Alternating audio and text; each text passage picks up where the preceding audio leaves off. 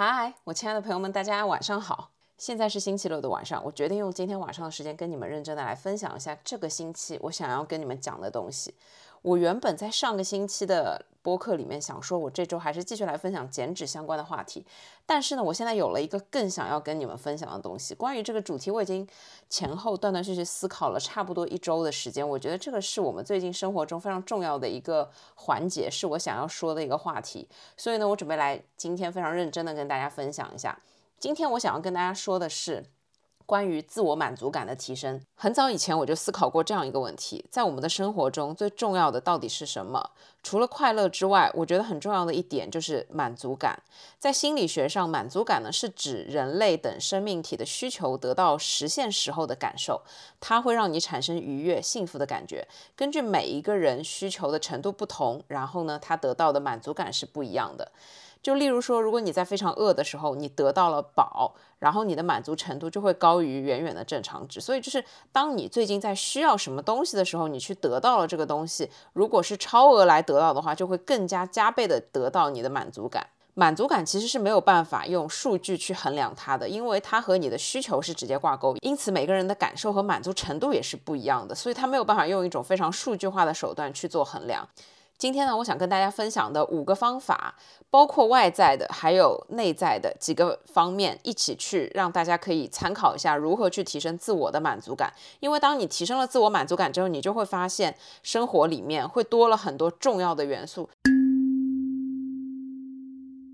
我自己的感觉呢，是满足感它比快乐单纯的快乐要重要很多。因为快乐在某种程度上，你可能的途径有很多，它是一种多巴胺的分泌，但是呢，它来得快，去的也很快，而且你必须要有不一样、不同的新鲜的东西一直在刺激你，一直在给你快乐，然后你才会感到非常的开心。但是问题是，你开心快乐过一段时间之后，冷静下来，你就会又会觉得无聊。但是满足感它是不一样，它给你带来的这一些是更多的是精神层面的一些给你力量，然后呢，是时间久了它。它也不会随之消失的东西，这些东西它会在你的生活中长长的伴随着你。它虽然不会给到你每一次都非常开心、激动、高兴的这种感觉，但是呢，自我满足的程度比较高的话，你就会有比较稳定的心态，你就不会一下子觉得很开心，一下子又非常的低落，感觉突然之间很忧郁，然后突然之间又很开心，但是开心过后又是。很长时间的抑郁，所以呢，我觉得自我满足感在某种程度上，它比快乐要更加重要。我们如果可以在日常生活中得到比较高的自我满足感，那你整个人的状态，我觉得是比较饱和的，也是比较好的一种情绪的状态。情绪呢，也会相对的来说比较稳定。那接下来呢，就让我来认真的分享五个，呃，有外在也有内在的几种，我觉得可以提高自我满足感的方法。首先，第一个最简单的就是通过外在物质形式的给到我们带来自我满足感，买东西就是非常重要和便捷的一个方法。但是呢，我们人类对于物质的追求其实是无穷无尽的，对于欲望的追求其实也是无穷无尽的。而且，任何的只要是一个产品、一个东西，你可以买到的一个东西，它就有。很便宜的跟很贵的，它就有好的和不好的，它就有好更好的，还有最好的，就是没有最好，只有更好。所以呢，物质的这一方面的东西，它本身就是一个无穷无尽的。那我们对于物质的这一类的欲望，其实也是无穷无尽的。你不可能会达到说一个理想的你觉得足够了的状态。因此，在买东西这件事情上面呢，我有以下几个看法。首先，这个东西它必须是你需要的，你特别想要的。但是又是你负担得起的，那你在买下来的时候，你真的会感受到非常的快乐和满足。但是同时呢，物质给我们带来的所有的满足感，我自己觉得都是非常的短暂的。我在买了一个我特别想要买的东西，当下我是很开心的、兴奋的，收到了之后我也是很快乐的。但是后面这种快乐它就会随着时间消失。你得到它了之后，你就会有一种已经完成了的这种感觉，你不会说觉得说。非常的满足，然后你还会有不断的新的、更加想买的东西出现。所以呢，买东西给我带来的这一类的满足感非常短暂、非常低。然后我就经常会称之为说，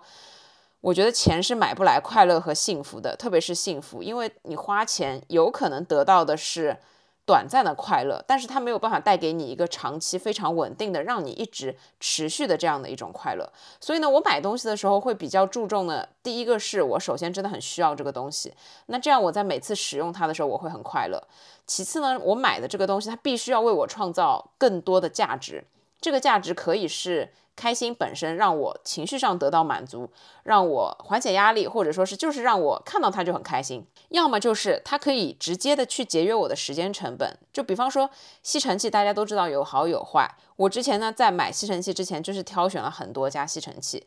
我之前有在公司的福利里面有去选购过，就是那种赠品的吸尘器，但是那个东西我用了之后，真的发现就是真的很不好用，非常令我搓火。就是用一次你就会很生气，你就会觉得为什么他要把一件简单的事情变那么那么复杂？他设计出发明一个这样的吸尘器，但是你用了之后却发现它完全没有办法解决你的烦恼，甚至还给你制造更多的烦恼，还不如直接用一把扫帚来解决这件事情来的更方便。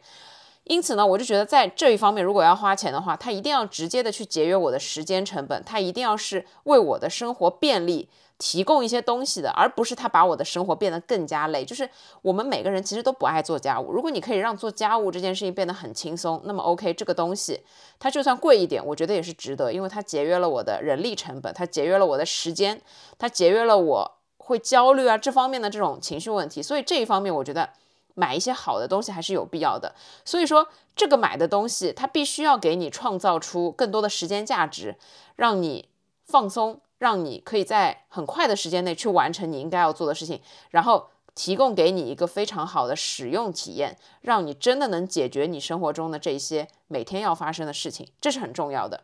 又或者呢？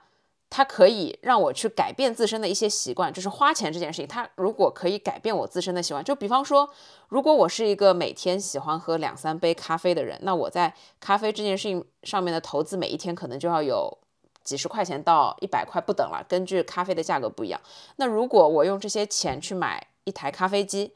那有可能我得到的是，我早晨就会变成一个勤劳的人，给到自己做一杯咖啡。那这个钱我觉得也是花的非常值得的，因为它可以让我去养成一个更好的习惯，和过去就花钱买咖啡相比，我得到了对于自我的一些提升，就是让我自己改变了我的日常规律，让我自己变得更加勤劳，或者说更加的热爱生活，更加的去会去体验生活中的这一些仪式感。那么我觉得这个钱也是花的非常值得的，它会给我带来真正意义上的买东西。带来的满足感，而不仅仅是我拥有了这个东西，但是呢，我只是在物质层面，对于欲望的这个层面得到了满足。那如果只是在欲望层面得到满足，这个满足感是非常短暂的，因为你马上就会想要买更好的东西，又要买更贵的东西。对于物质的这个欲望的追求是。无穷无尽的一个状态，所以你就会一直在觉得我需要买更多、更多、更多的东西，才会给自己带来持续的满足感。但是其实，满足感并不是通过外在的所有的花钱、所有的买东西，你就是可以得到的。所以呢，如果你想要通过买东西去得到满足感的话，我觉得就是要满足我刚刚说的这几个条件，这样呢才是真正意义上的你一边在买东西，一边在提升自己生活的幸福感，一边呢还给自己的生活带来一些满足感。第二个点，我想说的是，来自工作中的成就感，它其实是我生活中拥有满足感的很大的一部分。因为一个人对于工作的态度，其实表明了他这个人的态度。就是我一直崇尚的一个理论，就是工作也要很认真，生活也要很认真。工作之所以要很认真的原因，是因为我要对得起每个月我拿到的这些钱，然后和我的付出是需要成正比的。我不希望公司发我这些钱，但是呢，我其实拿这些钱没有做我应该做的这些事情。就是我是一个比较认真较真的人，所以呢，我在工作中的状态就是一门心思的工作，但是我在生活的时候，我就是一门心思好好的热爱的生活，这是我的一个人生准则。所以呢，我想要分享的是，其实你有时候在工作中的成就感会给你带来非常大的满足感。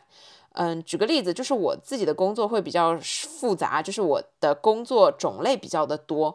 我在现在的这个公司待了很长的时间，但是呢，我每隔几年就会更换一下我的工作内容，因此呢，我就是经手过很多的工作内容，包括我现在整个手上的工作内容也是非常的复合的一个状态。这样的一个环境对我自己来说比较好的一点是，我每隔几年都会有新的成长，我都会有新的学习，都在接触新鲜的东西。然后另一方面呢，我就会发现我自己的对于成就感这件事情的看法是。有在慢慢改变的，就比方说，我在刚入行的时候，我觉得我很认真的去对待一件工作，但是可能这个工作它没有给到我相应的一个回报，那我就会想说，我下一次是不是还要这么认真的去工作呢？但是后来，当我的工作内容慢慢的转变，慢慢的可能往核心的岗位去靠的时候，你会发现自己的责任感也已经变大了。当你责任感变大的时候，你会发现你的工作非常重要。如果你在面对这样一份非常重要的工作的时候，没有付出百分百的努力，你会觉得，哎，这个要怎么讲？就是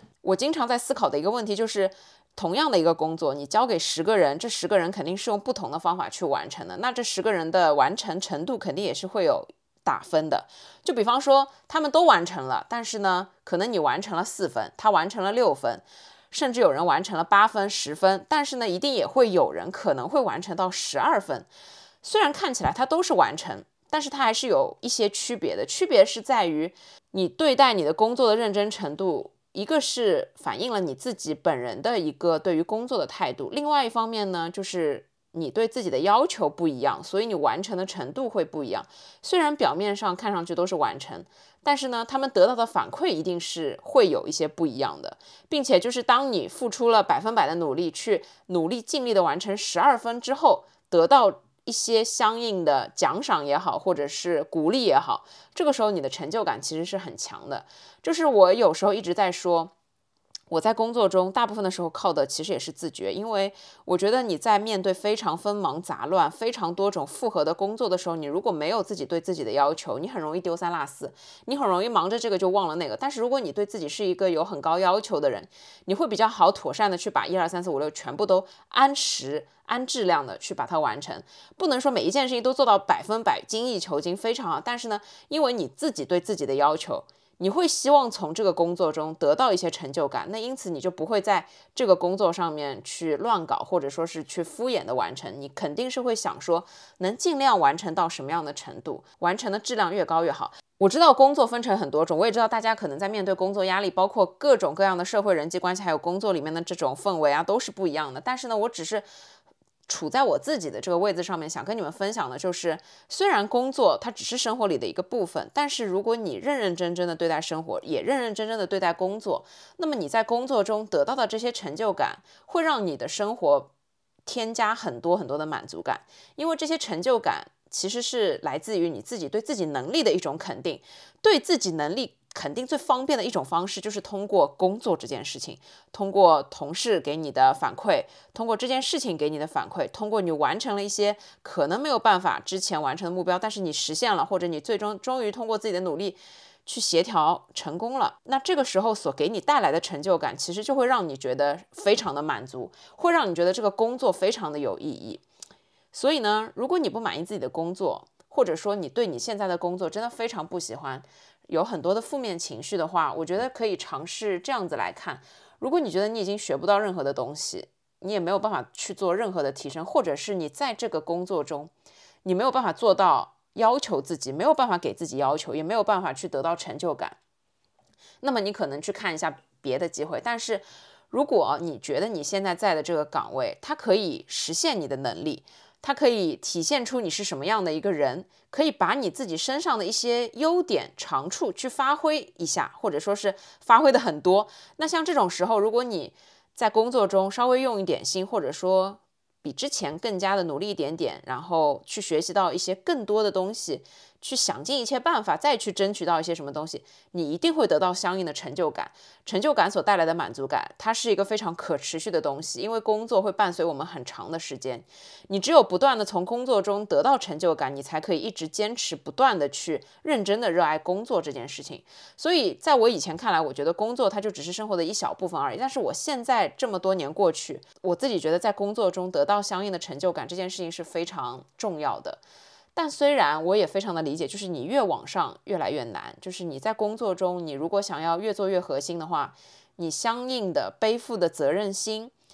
或者说是业绩，就会跟这些东西挂钩。你想要获得大的成就感，就会越来越难。但是呢，我觉得不用考虑到那么深远，就是工作中的成就感，它有很多的大大小小、各种各样的成就感，它不一定全部都是很大很巨大的成就感。什么我谈定了一个几千万的 deal，或者就是我搞定了一个特别难搞的客户，就是这些东西的频率其实不会特别高，它发生的概率也不会特别大。但是在我们的工作中，大部分发生的事情是跟人沟通。去协调某一件事情，去解决哪些问题，去一直不断的来来往往的达成双方能共识的一个东西，就这些东西其实是非常小的细节，也会有一些很小很小的成就感。但是这些成就感不管怎么样，它都是成就感。所以我想说的就是在工作中点点滴滴的地方，如果你觉得可以给自己提那么一点点的要求，让自己完成的比之前上一次更好那么一点点，那你一定会得到一些成就感。所以。不管是大大小小的问题也好，不管是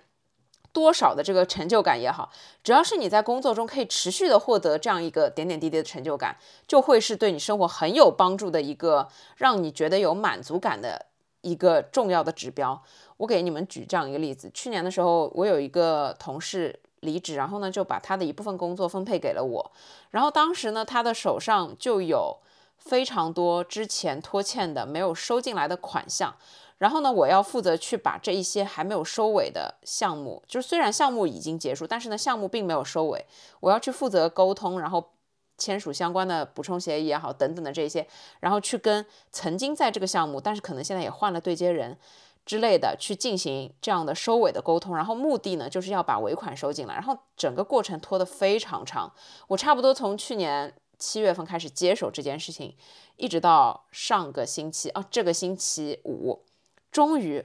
把这整个项目的最后的没有收进来的款差不多搞定了，就是我们已经可以开发票收款这个样子。然后我当时那一刻心中是百感交集，因为其实这件事情这个项目本身它不是我的一个项目，我不是从头跟到尾，我其实也算不是参与的特别多。我也只是中途进去，但是呢，我知道了中间很多波折的东西，包括后面提供资料啊，再补一些材料啊等等过程，全部都是我来负责的。然后我就会觉得说，这个项目真的很不容易。然后我就体会到了说，像这样的一件事情，真的是非常难。但是呢。我终于把它给完成了，就是这是一个非常难完成的事情，但是我也通过我的努力、我的沟通、我的付出去把它完成了。虽然这整件事情和我没有半毛钱关系，但是我从中得到了成就感，而这个成就感带给我的是什么？就是带给我了工作的动力。你们明白吗？就是我其实不算是一个事业心特别重的人，我觉得我在事业中就只是。解决自己的温饱，要自立自强，要独立，这样的一种状态。如果能学到东西，那就更好；如果能持续的学到东西，那 OK，我可以坚持下去。我是这样的一种状态。但是这件事情给我带来的这个成就感，让我觉得说我的工作是非常有意义的，而且我的工作。非非常的重要，我的工作对于整个项目来说是非常重要的一个存在。虽然我不 care 说领导有没有表扬我，或者说领导有没有赞美我，我不 care 这些东西，但是我觉得我完成了我自己定的目标，我完成了我自己给自己的要求，就是这件事情终于可以收尾了。现在终于可以定心的把它全部都解决完成，就是。这个事情带给我的成就感和满足感真的非常强，让我觉得我可以继续好好的面对未来的工作。所以，就是工作中的成就感是生活中非常重要的一个部分，它可以给我们带来很强的满足感。但是，前提是你要给自己要求，因为你只有自己给自己的要求，你才可以自己踏踏实实、勤勤恳恳的去完成它。只要是别人强加给你的要求，你怎么做都会觉得不顺心。但是如果是自己给自己的要求，你就会没有这种顾虑也好，或者说是情绪也好，你不会带着任何的情绪，你就会觉得这是我应该做的事情，甚至呢，你就会动脑筋，我要怎么把它完成的更好，因为这是为了我自己的提升，这是为了我自己带来满足感，这是为了我自己带来成就感。第三个我想分享的是，在我们的生活中，有很多的时候，我们会有很多的想法，会突然冒出来一个想法，要去做一些什么事情。所以我想说的是，你要定期的去倾听自己脑子里面真实的一些想法。如果你有想做的事情，就立刻去做。你要告诉自己，定期去制定一些小目标，并且去完成它们。这件事情是非常重要的。但这些事情前提一定是你真实的想要去做的事情。我想举这样几个例子，就是我其实是个兴趣爱好特别多的人，然后我的这些兴趣爱好呢，其实也都不是我的原生的兴趣爱好。就是为什么会想到这一点，是因为刚好这两天我在跟朋友聊天的时候，他说他心情不是特别好，然后想要去做一些什么事情来缓解一下自己的不开心的情绪，去做一些东西可以忘掉烦恼。然后呢，我就跟他讲了这样一件事，我说我之前有一段时间在情绪特别低落的时候，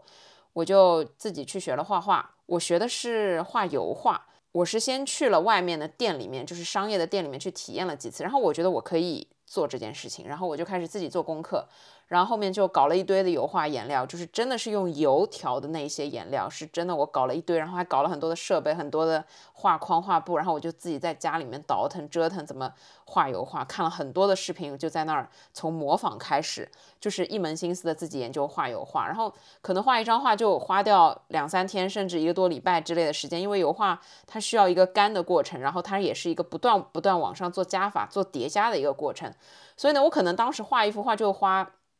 一周左右的时间，每一周呢，可能都要抽出一个双休日，一整天从早一直画到傍晚，我就一心专心致志的只做画画这一件事情。我当时情绪低落，是因为当时正好在失恋期，要走出这个失恋的阴影。然后呢，我就去找了一件自己可能比较想要做的事情，我就直接去做了。然后我当时在跟我朋友分享的时候，我就说，我现在回想起来，我当时画油画的这段时间，我真的觉得这段时间非常非常的开心，因为。它给到我当时的一个情绪上非常非常强的自我治愈的一个功能，因为你在失恋的时候，其实你整个人的精神状态真的就是很崩溃。因为我看过心理学方面的书，就是失恋所带给人的痛苦是一种真正的生理上的痛苦，所以呢，很多人会很难以走出来。越是这种时候，你越是要给自己找点事儿来做，然后这些事呢，可以是你感兴趣的，可以是你之前不敢尝试的，也可以是你自己喜欢的。都可以，它可以是费时间的，也可以是当然不费时间的。但是我就选择了一个非常费时间的，我就觉得我要把我所有的时间精力集中在一件事情上面，让我可以没有办法分心。果然这件事情其实真的非常的有帮助。我可能就花了几个月，很短的几个月的时间就真的走了出来。然后呢，我画了好多张油画，就是我现在回想起来，这整个过程留给我自己的记忆就是非常的开心。然后我现在想起来还是觉得非常的平静和快乐。然后它带给我的就是一个非常长期的自我的满足感，因为我至少去完成了一件事情，我至少是尝试去学习了画油画这件事情，而且。画油画可能在很多人眼里觉得这是一件很难的事情，可能你们觉得这是一个入门非常难的事情，但是我当时就是去尝试了，可能有那么一点点的天赋，这个我不否认，因为我自己觉得我就是从小是爱画画的一个人，然后我大学因为学的是艺术专业，所以呢也上过素描课，等于说呢也是有一些基础的人，然后我去学油画就很好上手，并且因为我对颜色本身就会有非常强烈的那种感觉在，所以呢我在整个画画的时候。其实是蛮顺的，不会说觉得讨厌自己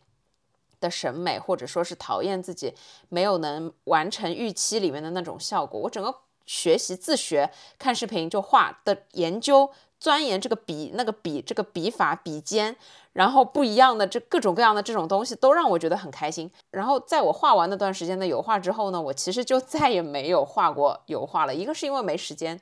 还有一个是我觉得这件事情它已经变成。我曾经，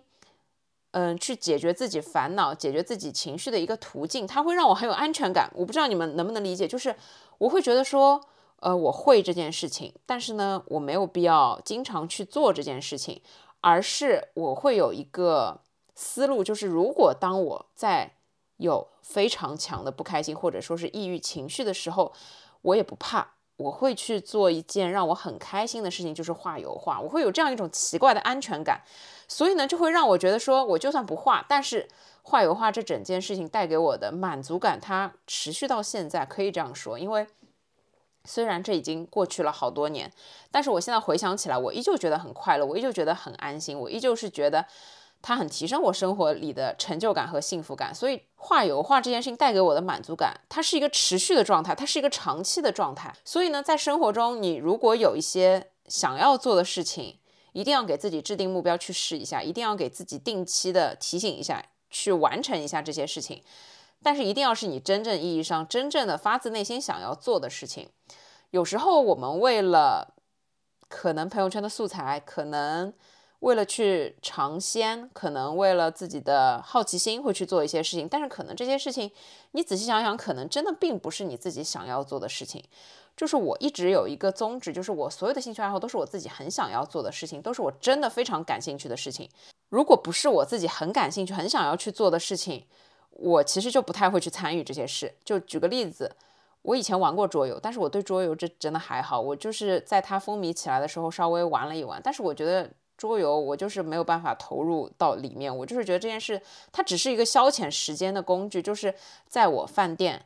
排队的时候，那我去下个飞行棋，就这是我 OK 可以接受的。但是呢，大部分的时候我选择不排队吃饭，我会直接选择去不排队的餐厅吃饭，然后把这些时间留来跟我的朋友聊天，用来去做一些真的有意义的事情。所以如果有我的好朋友，就算是关系很好的朋友来邀请我去玩桌游，我可能也不会去。对我大概率不会去，因为我就是觉得这件事情我没有那么的喜欢，又或者说是剧本杀，我没有尝试过剧本杀，但是呢，我就是对于剧本杀这类东西非常的不感冒。就是当然有人觉得说很好玩，你可以角色扮演，你可以沉浸在里面，你可以有很多的逻辑思维能力的这种展现，然后你最后还可以跟大家带来一些可能有社交属性的这些东西。但是我真的就是不感冒，所以就是。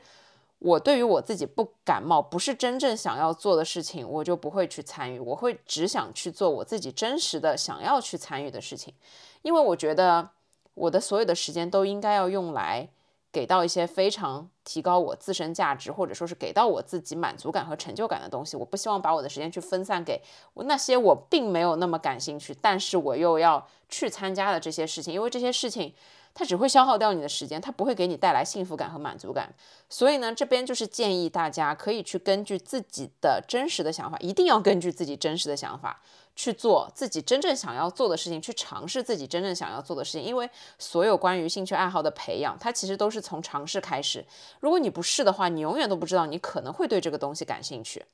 最有意思的事情就是我这两年在打拳击，我最搞笑的一点就是，我觉得我一开始对于拳击这项运动。完全就是一个入门的小白，然后我对于他的认知就是可以暴汗而已。就我一开始真的不觉得我喜欢拳击，然后到现在打了差不多一年多的时间，我居然发现我喜欢拳击，就是我居然开始觉得我喜欢这项运动，这是一件非常我自己也没有理解的事情。因为一开始我对于他的认知就是，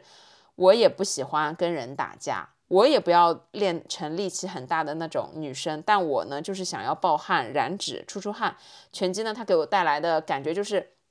九十分钟的拳击课一点都不无聊，可以让我轻轻松松的度过整节课，然后呢出很多的汗，然后呢还可以提升我的心率各项技能。但是通过我最近这段时间的学习，我发现拳击这件事情真的很有趣，很有意思。它甚至说可以变成我想要长期去努力的一个运动，因为呢它给我带来除了让我觉得自我的。身体的素质的提升之外呢，它还让我觉得说，在我的精神层面，它给到了我一个非常强的关于意志力的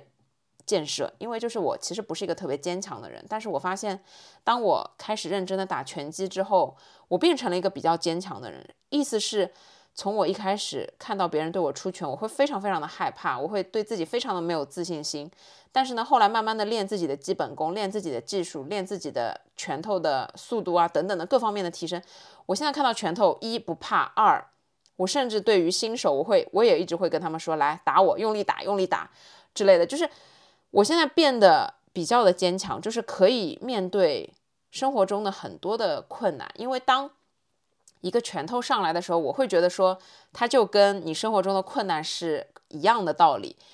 选择权在你自己手上，你是要迎上去，还是要躲开它，还是要想尽一切办法反击它，这是一样的道理。所以呢，我就是觉得说，按照自己的真实想法去尝试一些事情。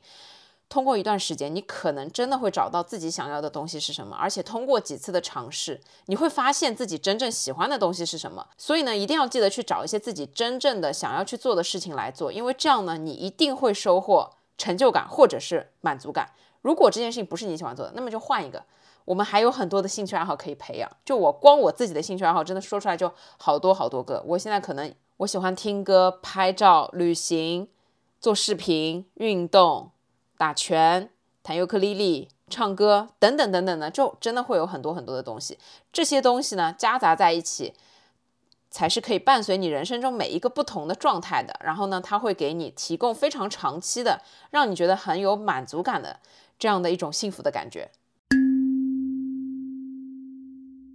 下一个我想说的是，在生活中你必须要学会非常重要的一件事情，就是叫做自我调节。我对于自我调节这件事情的看法是这样的，就是我在工作中我是一个工作的状态，然后我在休息的时候我是一个休息的状态，我在一个人待着的时候我就是一个人待着的状态，但我跟朋友在一块儿的时候我就是一个非常热闹的会烘托气氛的这样的一个状态。但是呢，我可以在这中间随意的去进行切换，因为你在切换的时候，其实就是你在面对自我的一个时候。我觉得我们现在每个人都必须要学会去面对一件事情，就是必须要学会自己一个人相处。因为我们难免会有一个人待着的时候，不管你现在在人生中的哪一个阶段，你必须要有一些非常自我的一些东西，因为这些自我的东西，它一个是你爱自己的体现，还有一个呢，就是非常重要的这个自我调节的这件事情。就我身边有几个这样的朋友，就是他们在跟朋友在一块的时候非常非常的开心，但是呢，他们就是没有办法自己一个人待着，他其实无时无刻都想要有个朋友陪着他，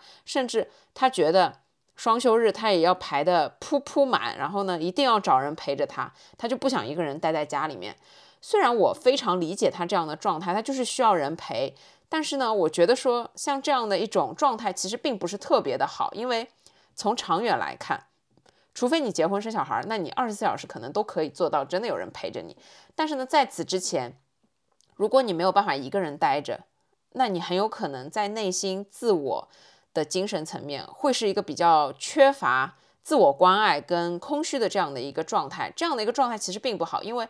我自己以前是会觉得说我一个人待着也会特别的无聊，我就想要往外跑。但是后面当我发展出了自己的一套要做的事情，一套流程，比方说做美食，比方说整理房间，比方说自己的各种休闲娱乐的活动之后，我就发现其实我自己一个人待着真的也会很舒服。我自己其实最喜欢的一种自我调节的方式呢，一个就是整理房间，一个就是运动，还有一个呢就是一边开车一边听音乐。就这是一件很神奇的事情，就是我其实是一个特别喜欢晚上开车和下雨天开车的人，然后呢，我又是一个喜欢一边开车一边听着音乐的人。就这个时候，我觉得我的脑袋其实是可以处于一个放空的状态，当然是一个非常安全的状态，人也是一个清醒的状态，不会是疲劳驾驶的一个状态。就是，但这样的一种状态，我觉得是对我生活的一个非常好的自我调节，因为我的工作呢是需要。不断的去跟人沟通的，然后呢，我又是一个气氛组成员，就是我跟朋友在一块的时候，我会特别怕空气安静，然后我就会一直逗大家笑啊，讲笑话，然后跟所有的人聊天，因为我本来就是一个爱聊天的人。但是真的，当我安静下来的时候，我其实也不是一个特别喜欢热闹的人。所以呢，当我自己待着的时候，我觉得我一定要有一个放空的环境，去让我进行自我调整、自我的舒缓。那一个人待着。我自己跟自己处，我就是制造一个我自己非常喜欢的氛围，然后在这个氛围里面放空，这就是我觉得非常开心的一件事情。我甚至有一次从郊区开车回家的路上，因为想要多开一会儿车，然后还跑到外环高速去绕了一圈。然后我就是觉得这整个过程真的很开心，因为晚上只要你状态 OK，然后其实外面也不堵车，然后高架上面也没有其他的车。然后整个环境就会让你觉得很舒服，然后我就会在晚上放着我最喜欢的一个 DJ 叫做 Avicii 的歌，然后一边放着一边就是享受那一刻的这种自我的安静、自我的这种调节。然后呢，回到家之后就会觉得神采奕奕，就不夸张的讲，我回到家之后就会觉得我今天度过了很快乐的一天，然后我明天呢又可以给自己安排巴拉巴拉巴拉很多的事情去做。就是自我调节真的是在生活中非常重要的一件事情，它可以带来非常强的自我满足感。你只有在专注自己的生活，专注于自己身上所有的这些大大小小的情绪也好，大大小小的你的一些感觉感受的时候，你才是能知道自己要通过什么样的方式去自我调节的。有些人自我调节的方法就是打游戏，很简单；有一些人可能就是去做面包，花时间去做一件非常需要耐心的事情，沉浸其中，然后呢收获一个面包之后就很有成就感。或者呢，有一些人就是休假。去旅行，出去走一走，离开让你非常繁忙的这个地方，会给到你一些快乐。当然了，吃东西、美食带来的这一些自我调节也是非常非常的好的，所以就是这是一些非常直接和间接的各种各样的方法。但是我想要说的是，要提升自我满足感的非常重要的一个关键就是一定要学会自我调节。就我其实就是一个非常可以自己一个人待着的人，我可以给自己安排很多很多很多的事情。我很喜欢跟朋友一块玩，我很喜欢跟朋友聊天，但是我也很喜欢一个人待着，因为我觉得随着年纪慢慢的上去。当你身边没有这样一个固定伴侣的时候，你必须要学会面对的就是自己一个人生活。然后，当我现在刚好也是一个人生活，爸妈也不在身边的时候，你必须要学会自己跟自己相处，这是很重要的一件事情。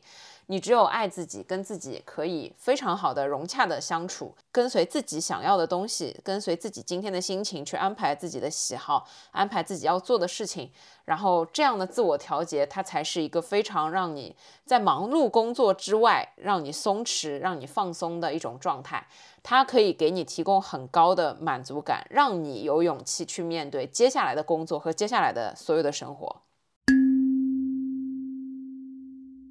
下一个我想说的呢，又跟交朋友有一点关系，就是这一个层面的自我满足感，我觉得是依托别人带来的，嗯，是通过社交带来的。但是呢，它也有一些前提。我先说一下它可以带来哪一种的自我满足感，就是当你在跟聊得来的朋友去交流的时候，你会得到同样的认同，或者说你跟他去分享了很多让你很快乐的事情，你会得到夸奖、赞美，又或者是他觉得你。对他的人生很重要，你的建议对他很重要，他有很多重要的事情会来问你，这个时候你会有一种被需要的感觉。这些呢，其实是精神层面内在给到我们的一些满足感，但是呢，它其实是依托别人得到的，因为你必须要在社交关系中，你才可以得到这些自我满足感。然后我说会需要有一些前提，就是首先你必须要有真诚相待的朋友，就是你跟这个朋友必须要真诚。真诚在当代社会，我觉得其实是一个非常难得的东西，因为我们每个人都习惯戴着面具去跟别人交流，我们每个人都习惯把自己伪装的很好去跟别人聊天谈心，但是呢，我们又很怕真正的自己是别人不喜欢的，所以我们会把真正的自己有一部分的隐藏起来，然后戴着面具去跟别人相处。但是我虽然也是在社交中，根据不同的场合会去稍微切换一下我的。嗯，状态也好，或者是跟你聊天的情况也好，但是呢，我还是想跟大家分享的是，在这个世界上最让你得到自我满足感和价值感和快乐幸福的，一定是最真最真的东西，最真诚的东西，这才是让你最开心和快乐的。因为如果是虚假的，或者说是暂时给你看到的一些东西，它是片面的，它随着时间一定会露出一些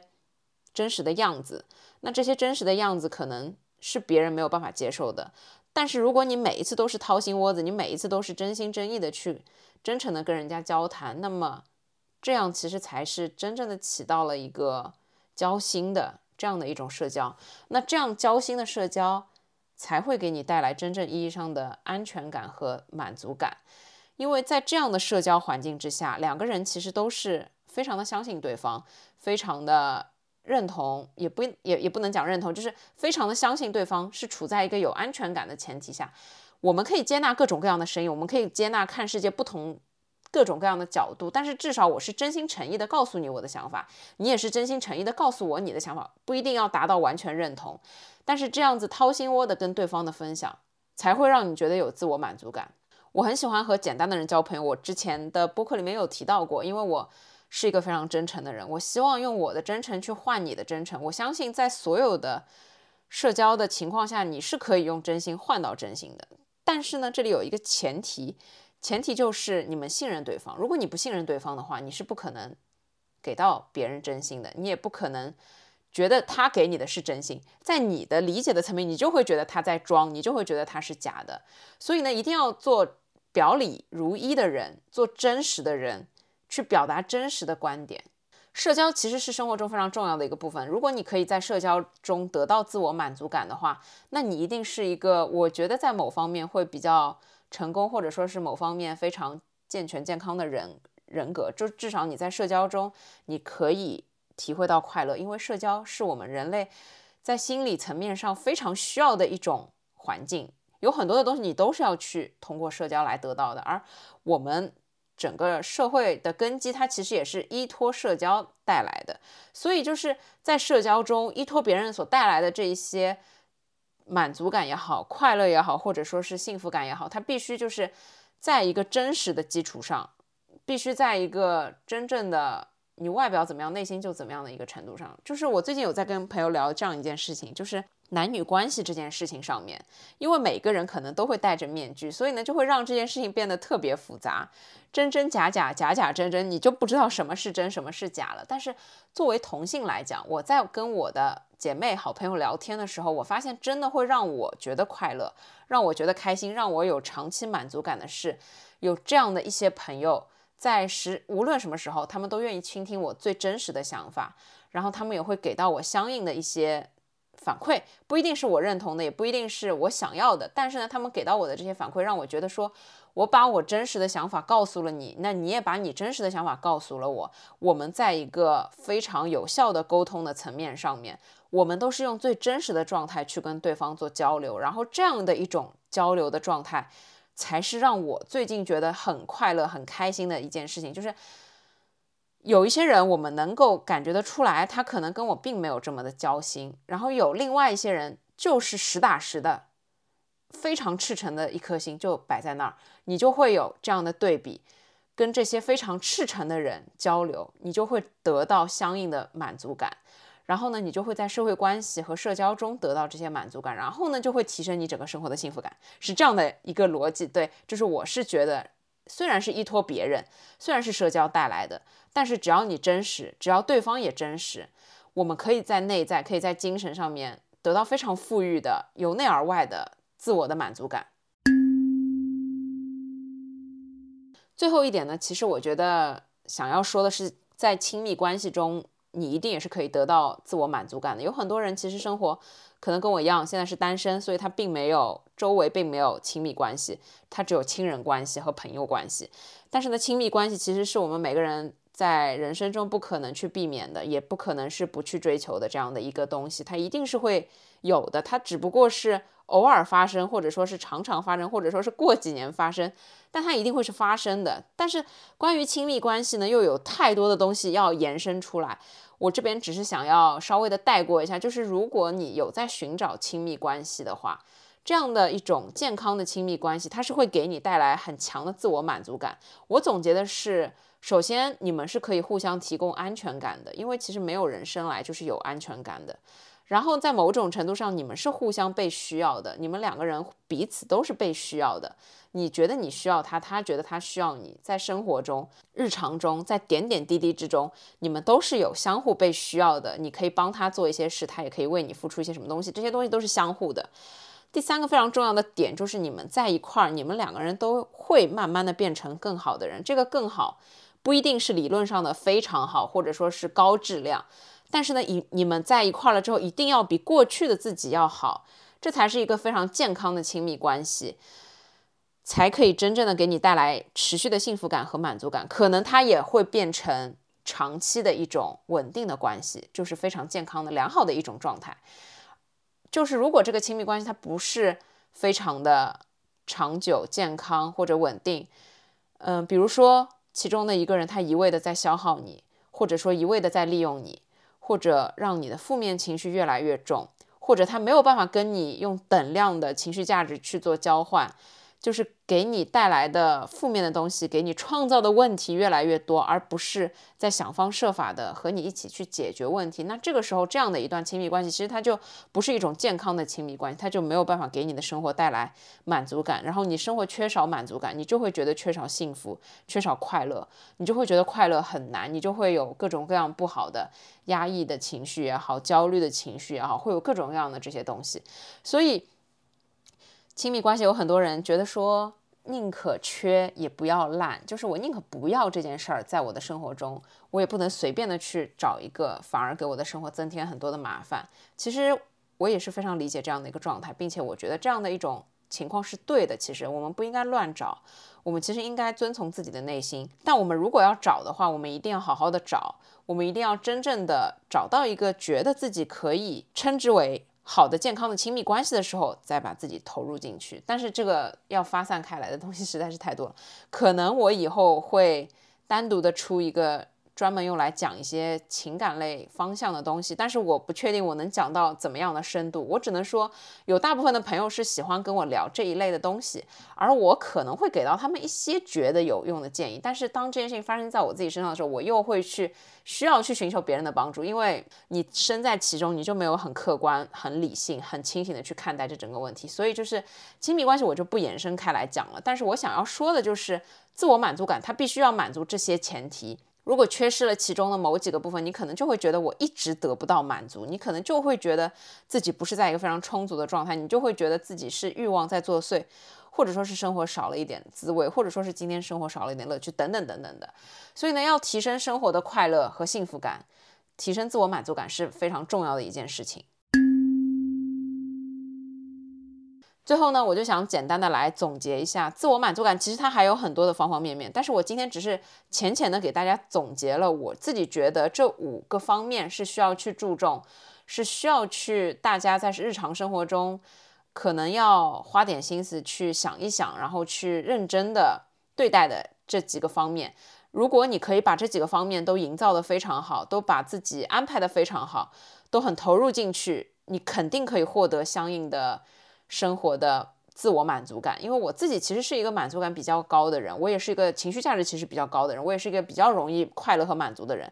就是我觉得我大部分的时间都在做自己喜欢做的事情，而且大部分的时间我是可以自己待着的，我也是有很多很多的事情可以做。所以呢，我不会觉得说空虚无聊，我也不会觉得说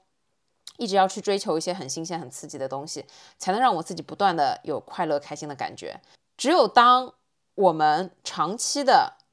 内心非常充足、非常满足的时候，你才会是可以抵抗空虚的一个人，你才会是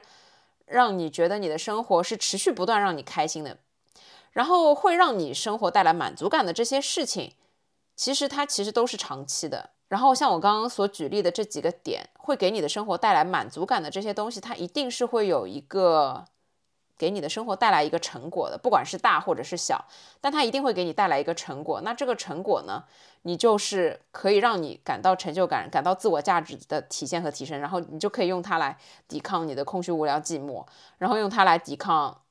你生活中的一些不好的情绪、负面的情绪，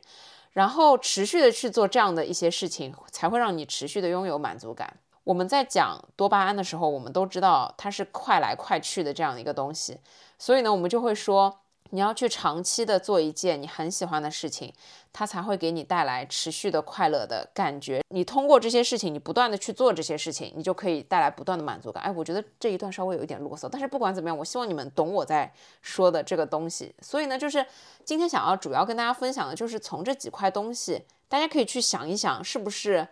生活中忽略了这一些小小的事情，所以呢，大部分的时候我们觉得很空虚、很无聊、很寂寞。如果你缺朋友，你可以去找一些朋友。如果你觉得你缺真心的朋友，那么请你开始去结交一些你觉得应该要真正可以交心的、真正可以跟他们分享很多真实状态的朋友。因为人类其实就是群居动物，我们不可能脱离朋友，一个人孤苦生活。所有的让人快乐的东西都是基于一个好的关系本质。然后会给你生活长期带来满足感的，也正是这些东西点点滴滴的加起来，才会让你的整个生活是一个看起来非常充盈的状态。工作、生活、学习、吃饭、运动、健身、兴趣爱好，所有的这一些，他们其实都支配着你的时间，而所有的这一切加起来才是你的生活本质。有了快乐、满足感和幸福感，才是一个非常健康的快乐的一个状态。今年这一年，大家真的都很不容易。我发现身边的朋友就是真的很难快乐和开心，很难觉得有满足感。但是我仔细想想，我之所以这么有满足感，就是因为我做了这些事情，就是因为我真的是在认真付出。努力的去营造我的生活，就是在方方面面我都会非常的认真努力。我就算在跟朋友聊天的时候，我也是很认真的一个状态。我做面包的时候也是一个很认真的状态。生活是不会辜负努力的人的，只要你找到自己想要做的事情，长期想要做的、喜欢做的事情，把它延续下来，那这才是长久、一辈子可以陪伴着你、可以伴随着你的，让你生活有满足感的一个重要的方面。好了，我亲爱的朋友们，那以上呢就是今天这一期的分享。每周过来跟你们分享一些东西，其实